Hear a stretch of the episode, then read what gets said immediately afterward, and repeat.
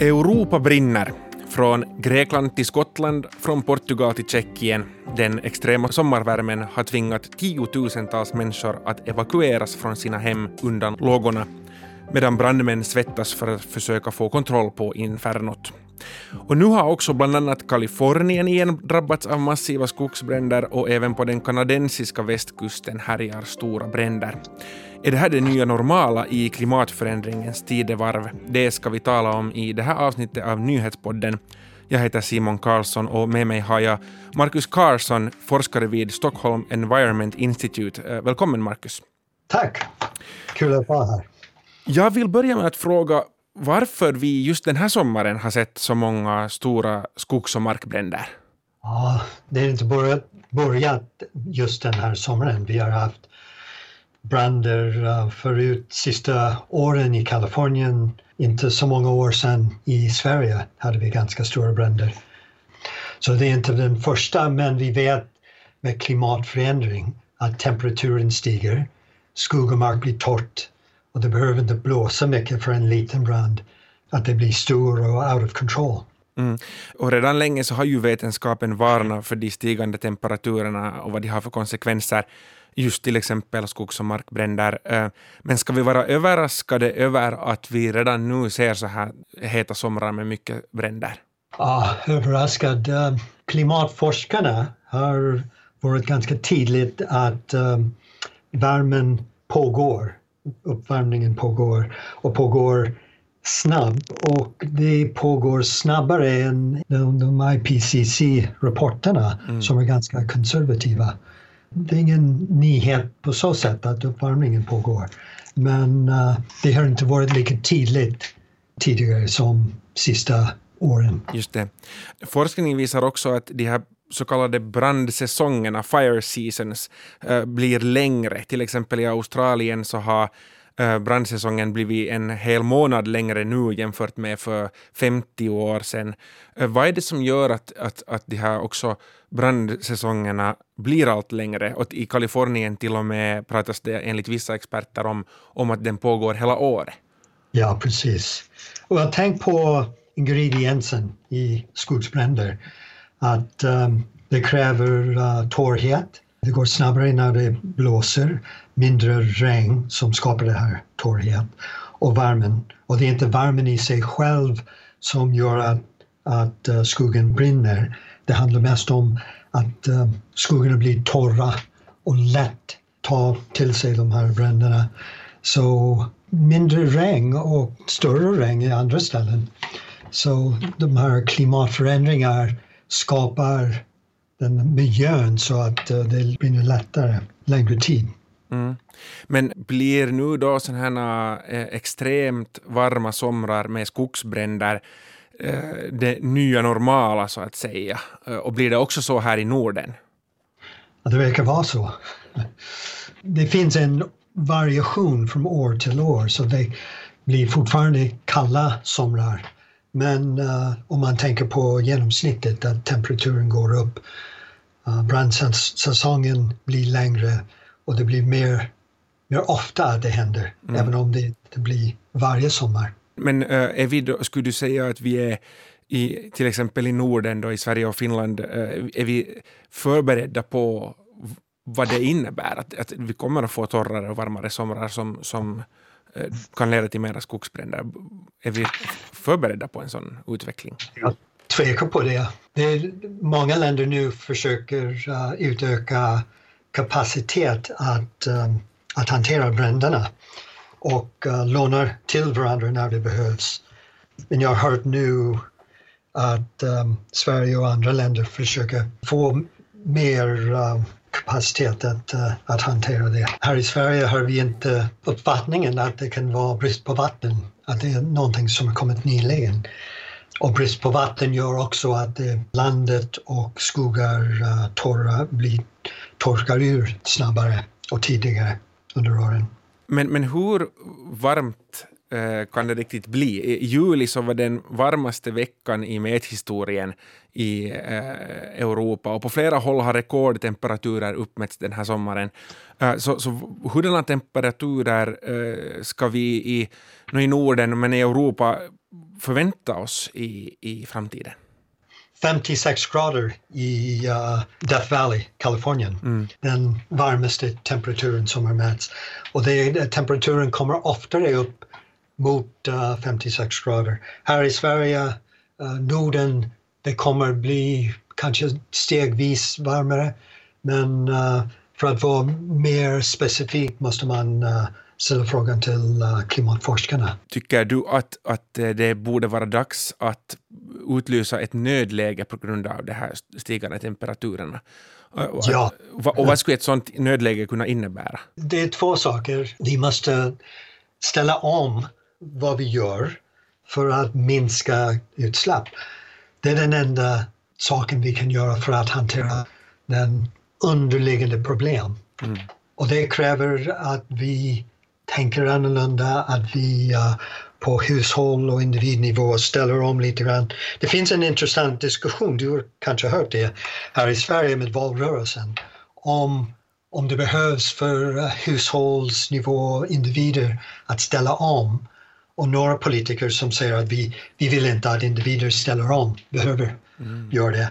Om man tittar på, på bränder i Grekland och Spanien uh, och även här i Sverige, man, det är tydligt att vi, vi ställer om på grund av det som händer. Vi, vi slutar åka till Grekland eller Spanien för att det, det brinner. Så valet är att vi, vi ställer om de här små dagliga saker vi gör som bidrar till växthusutsläpp eller att en omställning görs för oss av klimatet, av eld, av, av hettan, av de här andra problem som kommer med klimatförändring. Så det, vi kommer att ställa om oavsett om vi vill eller inte. Det är en fråga om vi gör det avsiktligt eller om uh, klimatet gör det för oss. Ja. Det, det är viktigt att, att också förbereda sig på att ställa om på, på, privat, eh, på personlig nivå, individnivå. Um, I Spanien kom det också nyligen en, en förordning eh, som säger att offentliga byggnader inte får kylas ner till lägre än 27 grader. Um, men hur ser det ut överlag, så här politiska beslut? Ehm, um, har extremvärmen i Europa och klimatuppvärmningen eh, uh, Ehm, har det lett till några politiska åtgärder och, och hurdana politiska åtgärder skulle behövas, liksom, eh, om vi pratar lagstiftning eller, eller liknande? Ja, well, i alla länder pågår diskussioner om hur man hur de länderna ska, ska nå deras um, commitments i Parisavtalet. Och det pågår, uh, till exempel om man tittar på det som har precis hänt eller förhoppningsvis kommer att hända i USA har ny lagstiftning som, som satsar mycket pengar i ren energi, eh, fossilfri bränsle. Det är på gång och det är samma sak i andra länder. Man kan inte förvänta att individer hanterar problemet själv men individer och hushåll har en roll. Till exempel vi, vi väljer bort um, kött mycket oftare. Man behöver inte vara köttfri eller vegetarian. Men uh, om vi äter oftare icke-köttmåltider, det hjälper också. Mm. Det är komplicerat för att det är miljarder aktiviteter som folk gör dagligen som bidrar till det här problemet. Och det är infrastrukturen också som energiförsörjning som, som gör det. Och vi måste ha någon slags coordinated response med uh, politiken och det vi gör på hushållsnivå för att hantera det här effektivt sätt. Det är på gång. Ehm, samtidigt så finns det de som inte deltar i den här omställningen. Sånt som jag vet att du har tittat närmare på. Det finns, trots den, de extrema värmen, värmeböljorna och trots skogs och markbränder, så finns det fortfarande de som eh, inte som förnekar att klimatuppvärmningen är ett, ett, existerar eller är ett problem. Hur förstår du dem eh, i ett sådant läge när man ändå kan se effekten av, av klimatuppvärmningen? Hur väljer du att, att förstå dem? Jag tror att det, det, finns inte så många i Sverige som, är, som förnekar klimatet. Det finns uh, fortfarande en liten men viktig komponent i USAs politik. De finns i andra länder också. Jag skulle påstå att de har flyttat argumentet nu. Så att de säger okej, okay, viss klimatförändring men klimatet har alltid förändrats under tiden. Men de säger att det, det, är inte så dåligt. Det är svårt också med alla bränder. Men nu för tiden säger de här i Sverige att det, Sverige har en så liten påverkan uh, på klimatet att vi behöver inte bry oss mm. om, behöver inte inconvenience ourselves så mycket. Men jag tycker att det är helt fel. För Sverige sitter, och Finland och Norden sitter i en bra plats där vi kan uppvisa att det går att ha ett jättebra liv, bra ekonomi utan att släppa ut koldioxid och andra växthusgaser.